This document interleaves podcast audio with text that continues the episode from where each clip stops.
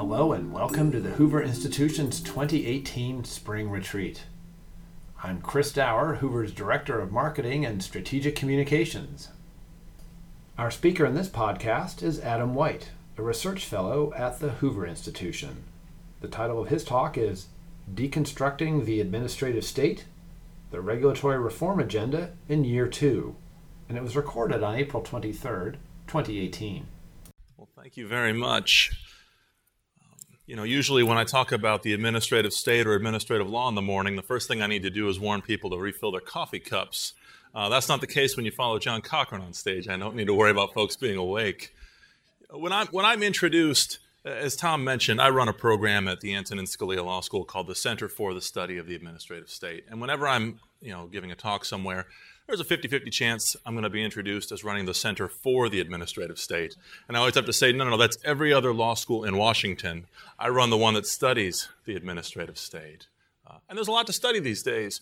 We're only a year into the Trump administration, and I've already had the honor and pleasure of speaking with some of you twice before about what's happened so far and what might come next, which I think illustrates how fast things can change, how fast the administration tried to move on some things, and we're now at a natural point a year in to pause and look at what's happened so far and what might come next. So my title of my talk is Deconstructing the Administrative State. The word deconstructing is in quote marks. What is it a reference to, or who is it a reference to? Does anybody know what it's a reference to? It's a reference to this man, the president's former political advisor, Steve Bannon. About a month into the Trump administration, he was giving an address at CPAC, the Conservative Political Action Committee, and he was asked, what are the priorities of the new administration? And he listed a few. His third one, if I can find the, is this the button? There it is. The third one, he said, our third line of work is deconstruction of the administrative state.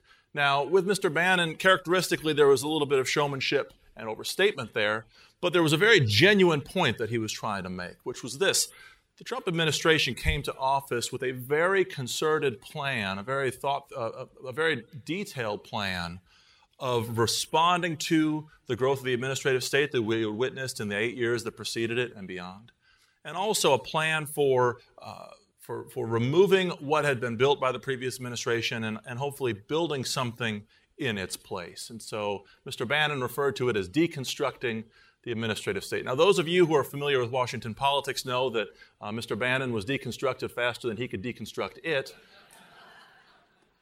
But the policy agenda remains in place. The administration has tried a number of things.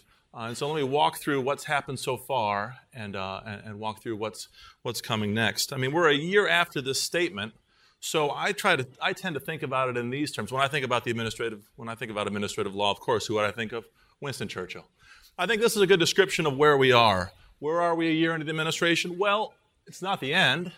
It's not even the beginning of the end, but it is perhaps the end of the beginning. A useful time to take stock at what has happened so far and what is to come. It's far too early to declare victory, which is a tendency in any administration to declare victory, declare mission accomplished as quickly as possible. It's too soon to do that.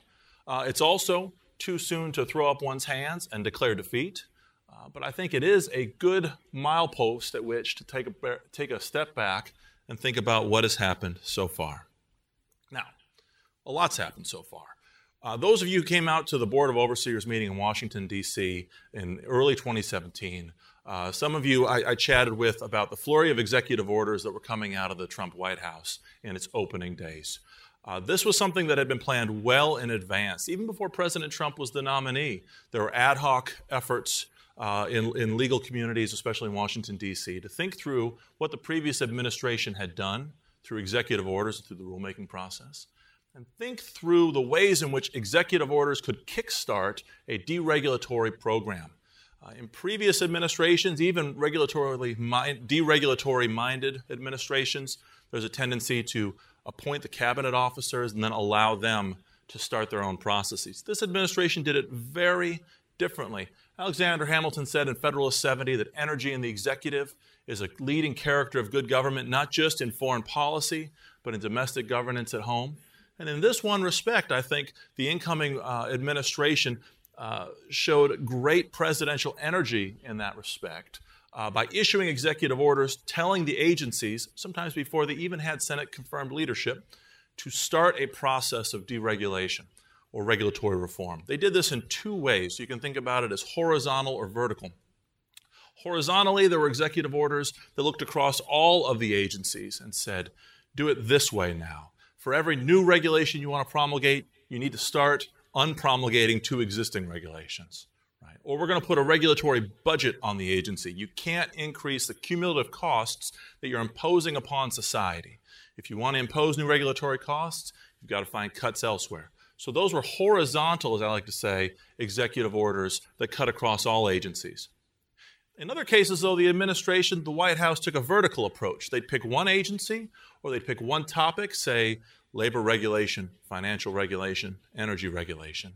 And they'd say to all of the agencies that had a hand in that subject to start considering other principles to follow. Of course, executive orders can't contradict statutes that Congress has passed. It can't go beyond the statutes.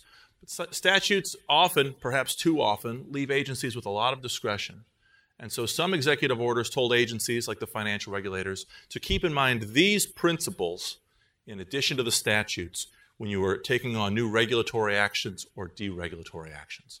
So they did that early on in the first year. By the end of the first year, you could already see a lot of movement. This is statistics from an office in the White House Office of Management and Budget. Everything needs an acronym. This one is OIRA, the Office of Information and Regulatory Affairs. It's basically the regulatory oversight body in the White House. And last December, they issued their semi-annual report, and they announced that 1,579 regulatory actions had been withdrawn or delayed in the first year of the administration. What they mean by that is, of everything they inherited in the agencies, they either stopped or delayed almost 1,600 actions. And it broke down like this. There were 635 regulations that had been proposed in the earlier administration in its last unified agenda. 635 of them were withdrawn completely from the administration's unified agenda of regulatory actions. Another 244 regulations were taken from active status to inactive, means they could be resurrected like a zombie in a horror film, but for now it is resting peacefully where it can't hurt anybody. Then finally, 700 regulations were moved to what they call the long-term list. No longer an immediate priority from the agency. The agencies have decided to focus on other things first and put this off till later. So immediately, the administration sees great progress. Now, I have to say, this is an example where there was a slight risk that the administration was spiking the football on the 10-yard line. And I don't mean the 10-yard line right before the end zone. I mean the 10-yard line at the other end of the field, right? This is the beginning of a process. And of course, we need it's good, I think, to welcome a good start, but it's important to keep in mind it is a very strong start, not a very strong finish. What else? In Congress took action using what's called the Congressional Review Act. It's a statute. It's about 20 years old, long dormant, though. It does something in a very limited way. The Congressional Review Act gives Congress the opportunity to fast-track a vote to nullify a recent agency regulation. If the agency promulgates a regulation, it reports it to Congress as it's required to do. Congress has 60 legislative days to vote down that regulation. And if they vote it down and the president signs it, that means the regulation is not just nullified, but it can never even be resurrected again by the agency without future legislation by Congress. It's an extremely strong tool. But as I breezed through that, the process here, you might have noticed something important. It requires a presidential signature. Right? And these are regulations coming out of the president's administration. So it will virtually never be used, right? Only very rarely will a president sign a CRA resolution that vetoes one of his own agency's regulations, which means this only really comes up once every 4 to 8 years, right? It comes up in presidential transitions when you suddenly have a Congress and a new president looking back at the very last actions of the last president. You get this very small window of 60 legislative days, basically the last things the last administration promulgated, Congress and the new president can veto. From its enactment in, I think, 1996 to 2016, this had been used once and only once. It had been used once by President George W. Bush, on a labor or health occupational safety regulation. President Trump signed 15 CRA resolutions in 2015. Here's the list. This comes from my friends at the George Washington University Regulatory Studies Center, where they have cataloged all of the successful and unsuccessful CRA regulations. I'll give you all a minute to read this. Just kidding. You can see it doesn't always work. There was one failed resolution out of the Bureau of Land Management where Congress, the House voted to vote down the regulation, but the Senate did not. Other than that, though, you see 15 examples that began in the House and made it all the way through to the president's signature. Most of them are pretty technical. I mean, there's a few. I'll point to the stream protection rule. That's from the Department of Interior. It had to do with mining near streams, often on mountains. You had some FCC regulations on customer privacy. You have, well, I'll get to this one in a second. These are all, like I said, the new administration couldn't touch most of what the last administration did, but they could reach the very last things that came out of the last administration, which meant in mid-2016 you saw a flurry of activity from the Obama administration as they tried to get their last major regulations out the door before the window opened for the next president to veto. Now, I said generally a president will not sign a veto of his own agency's regulations, but there's one example. It's this one here, the CFPB, the Consumer Financial Protection Bureau. This is the super-duper independent agency that Dodd-Frank created to regulate financial services. President Trump actually signed a resolution vetoing his own agency's regulation. This is a process that started in July. They're now working on vetoing a CFPB guidance document, which I'll get back to in a minute. This one started in April in the Senate with Senator Toomey. But here, as I said, you see Congress at least voting to strike down 16 regulations in a way that prevents the agencies from ever returning to these regulations without new approval from Congress. Now, since these are all hyper-technical rules, there's plenty of room to agree or disagree with any of these one given rules. I don't want to give the sense that these are all bad regulations or not. They might not be. But it's interesting to see Congress actually engage the issue of regulatory reform. So often at this stage in our government, we are used to seeing Congress sort of being reactive rather than proactive. Congress allows the agencies to regulate, right? And then it's instead of being the first branch that legislates, Congress sits back and kind of complains about what the agencies did. Instead of being the first branch, Congress so often is ombudsman for the administrative state. It sort of sits back and holds hearings criticizing what agencies have done. Well, here at least Congress was legislating, right? Passing these resolutions, getting the president's signature to actually change the laws governing the agencies. So I think that is a productive step. It could be more productive. The CRA applies not just to regulations, but to what are called guidance documents, other things that the agencies produce.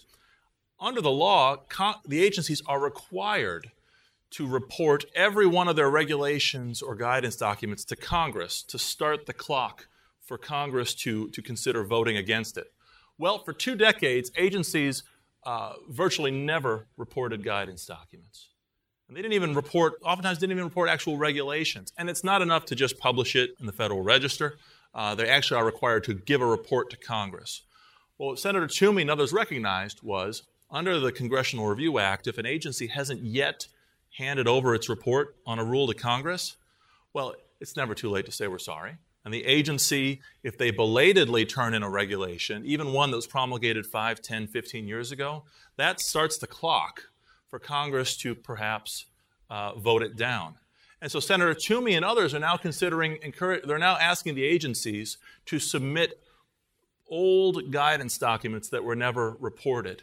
This could give Congress a chance to vote down long-standing regulations and guidance documents that have been on the books for years but were never reported to Congress as required. As you might expect, this has outraged a lot of people, but it is, I think, a very straightforward reading of the law. And that is why we now see here, on the previous slide, we see a CFPB rule on auto lending. This is an old guidance document. It was never given over to Congress, and now Senator Toomey and others are taking steps towards vetoing it. So it's an interesting approach. It could be very consequential. I think it'll be very controversial, but it is also very well grounded in the governing statute. There's other things Congress could do. This is H.R. 26. It's better known as the REINS Act. One of the problems with modern administration is that Congress has vested effectively open-ended power to agencies. Told the agencies, go do good things, let us know how it works out. The REINS Act was a proposal that's been floating around for a few years, which would take a lot of that power back from the agencies. It would require the agencies, when they want to impose the costliest of rules, to instead report it to Congress and allow Congress to vote up or down on it. It's kind of the flip side of the Congressional Review Act. Instead of the agency making a new rule and Congress being on a clock to veto it, this would prevent the agency from finalizing the rule at all without an affirmative vote of Congress. It would turn the costliest regulations into just proposals for new legislation. I think a very welcome recalibration, rebalancing of power between the agencies and Congress. This passed the House overwhelmingly. What's the vote? The vote was 237 in favor, 187 against. Passed in early 2017. Sounds like a great idea, except it's probably not going to happen. It is completely stalled out in the Senate, where a filibuster is blocking it from occurring. Hopefully a long-term priority, but to be candid, probably not one that's going to be legislated anytime soon. But that's not the only option. There's another one. This is H.R. 5. It's called the Regulatory Accountability Act. Now, in addition to statutes like the Clean Air Act, Clean Water Act, other substantive statutes, agencies are governed by the Administrative Procedure Act, the basic rules for the road of how they undergo the rulemaking process. It's from 1946, and it is a very good reflection of the way agencies worked and what they did in 1946. It is a very poor reflection of the administrative state we have today. The rules on the books, which I teach at George Mason University, bear only a passing resemblance to the way that modern agencies actually go about making law and policy. It's long overdue for an update, and so I think this is a welcome update. The Regulatory Accountability Act would require agencies to go through multiple rounds of notice and comment before making a new rule. It would require them, as a matter of statute, to do cost-benefit analysis that the courts could review, and it puts in other sort of procedural mechanisms that are more responsive to the way agencies do business today. This also passed the House overwhelmingly by a vote of 238 to 183. A version of it is actually introduced in the Senate on a bipartisan basis.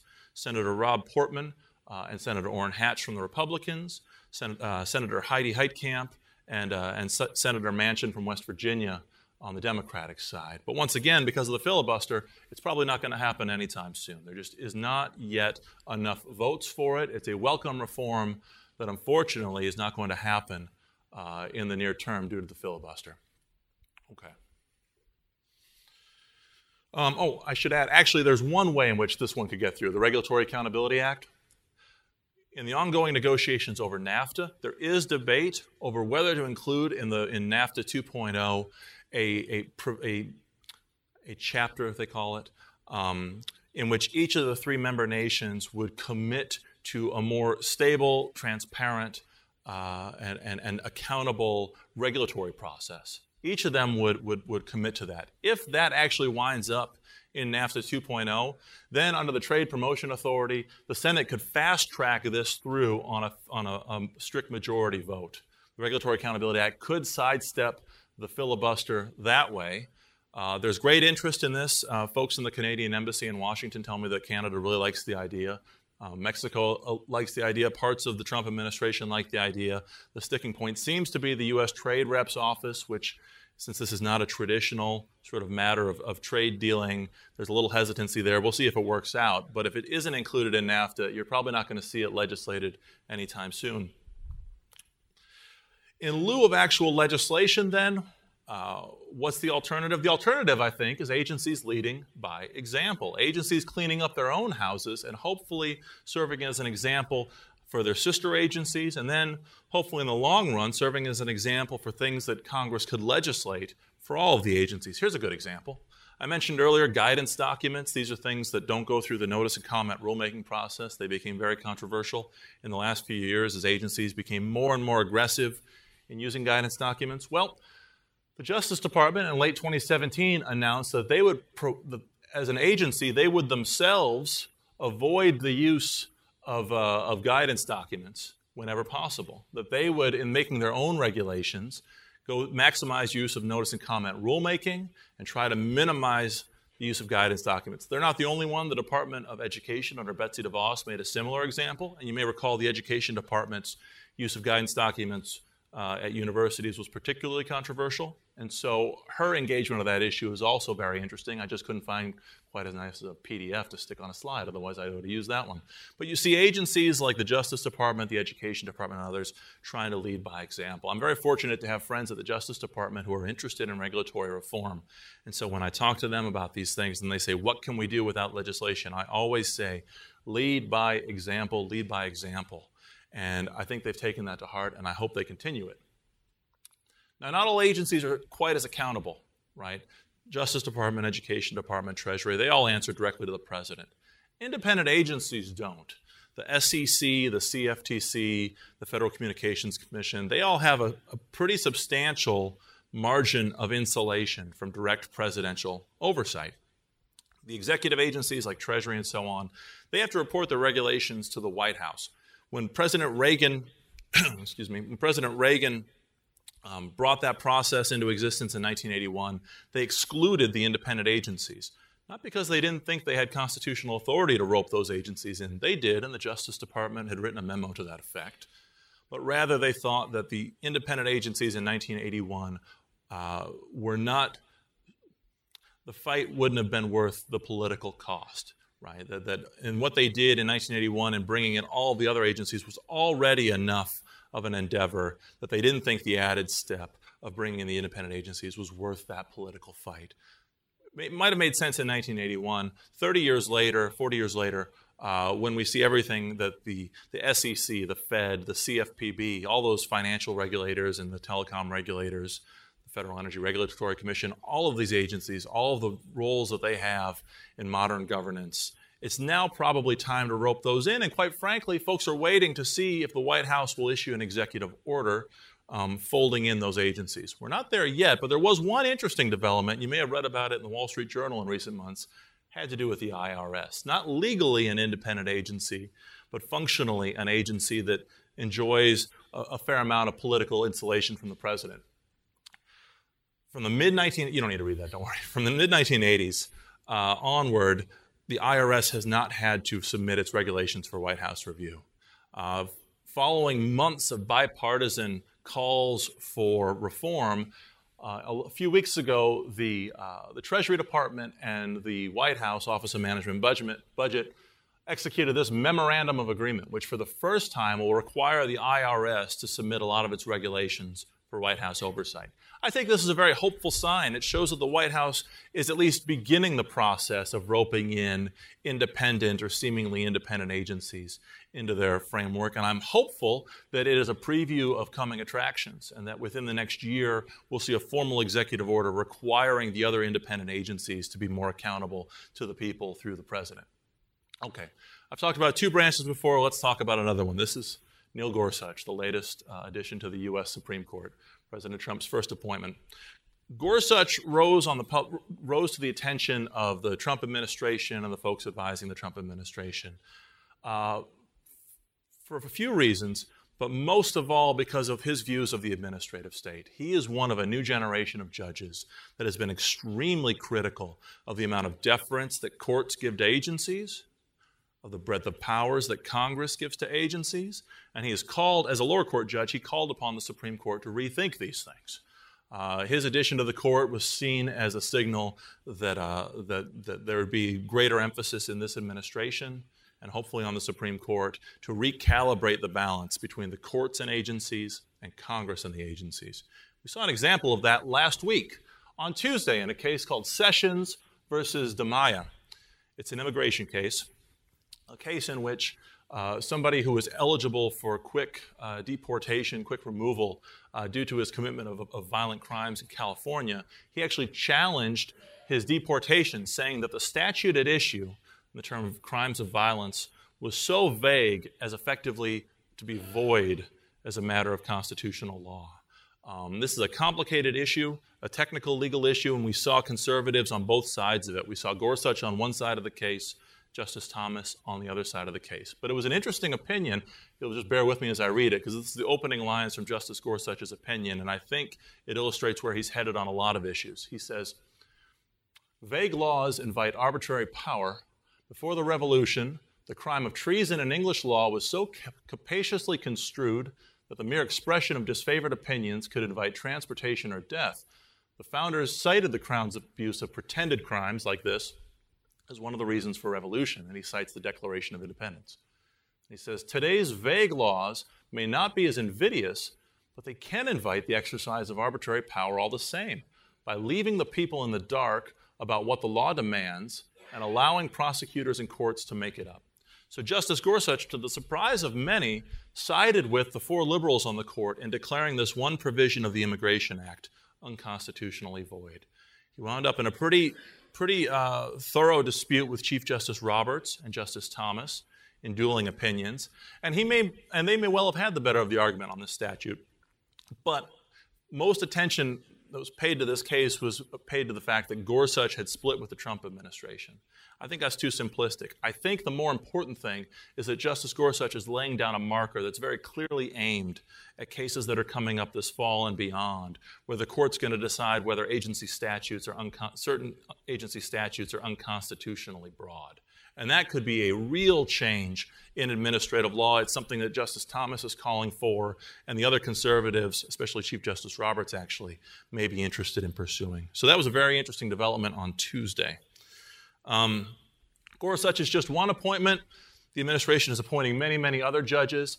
And as the New York Times reported a few weeks ago, one of the real litmus tests for this administration is they want judges who are rethinking the modern administrative state and the balance of powers between the agencies, Congress, and the courts.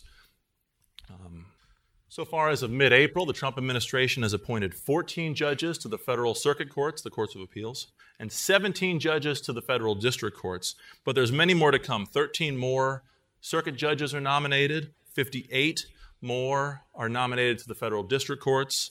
And in terms of vacancies, there's 19 vacancies in the circuits, but there could be many more if long-standing judges who have been on the court for years, if they're older than 65 and they've served more than 15 years on their circuit, they can take senior status, remain on the court, but open up a new seat for President Trump to fill. So it's possible, if the Republicans keep the Senate, that President Trump and the Senate will be able to appoint dozens of conservative judges who are interested in rethinking the modern administrative state. We'll see, and it depends on the Senate staying in Republican hands.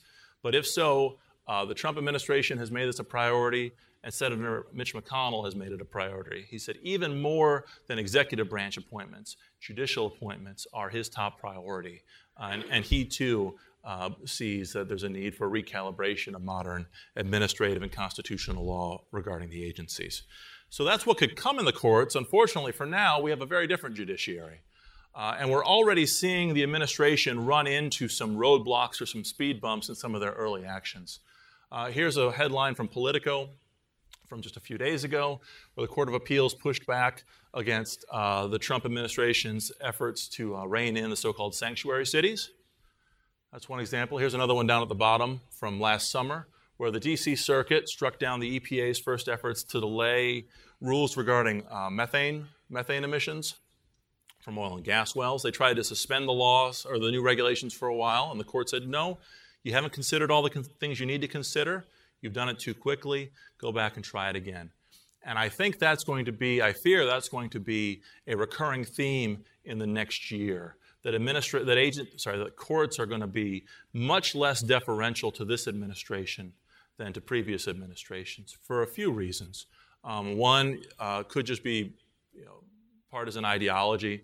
But second, and I think we need to take this seriously, is that judicial deference tends to be premised upon not just the agency's accountability to the president and the people, but also the court's expectation that the agencies are exercising technical expertise in a serious way. And one of the things I do fear, we often say that the administration's rhetoric is not the same as its policy. And that's by and large true. But I worry that the administration's rhetoric may end up blending over a bit into the regulatory sphere when courts are reviewing these agency actions. And if the courts don't think that the agencies are being serious and exercising expertise in good faith, we may wind up seeing a series of losses in the courts. The worst case scenario will be something like this. As you may have heard, the Ninth Circuit has been pretty hostile towards the Trump administration's executive orders on entry from foreign countries. Over and over again, the courts have been very hostile. The Supreme Court even told the Ninth Circuit to calm down a little bit in an order last year. But we still see over and over again the agencies, the courts reflexively rejecting in very hostile terms what the administration's doing. And that would be, I think, the worst case scenario. If this extended from the immigration debates into all the other policy debates, energy and environmental policy, labor policy, and so on. That's the worst case scenario, and it's not hard to imagine, to be quite honest. Okay, so what should we be thinking about? I began by saying that Steve Bannon wanted to deconstruct the administrative state. I would propose something slightly different. I would say, instead of thinking in terms of just deconstruction, we need to think in terms of reconstruction or reform. People ask me, what do I think is happening with the administration right now in regulatory reform? I say, well, they had a plan for the invasion. The question is, do they have a plan for the occupation?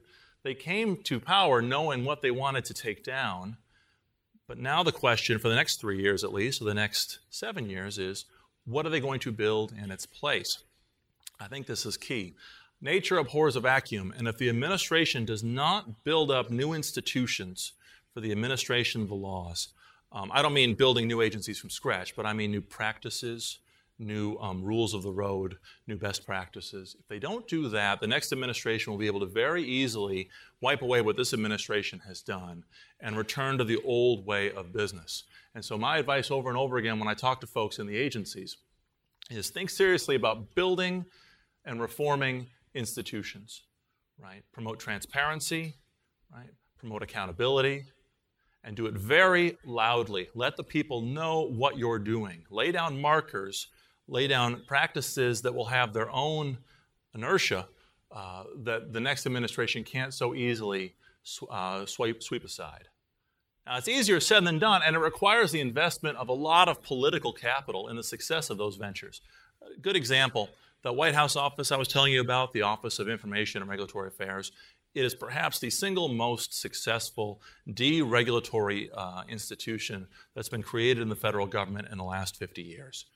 It began with an executive order from President Reagan, but not quite.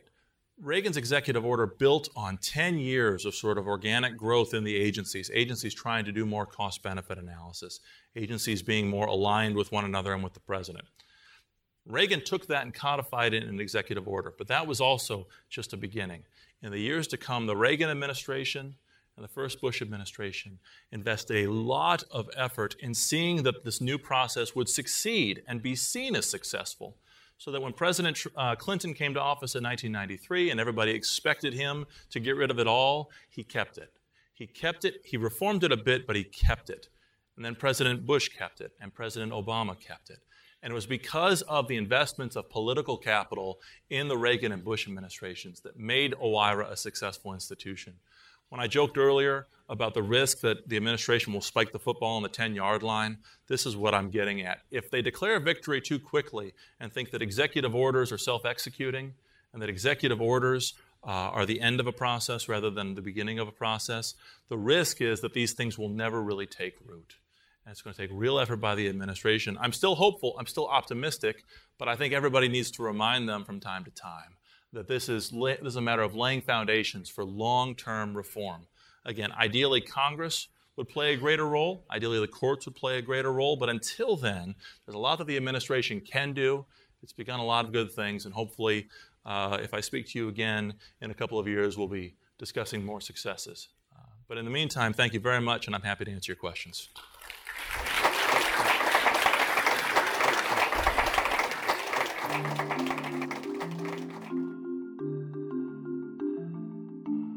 For more podcasts from the Hoover Institution, please visit hoover.org or Hoover's channels on iTunes, iTunes U, Stitcher, and SoundCloud. I'm Chris Dower for the Hoover Institution. Thanks for listening.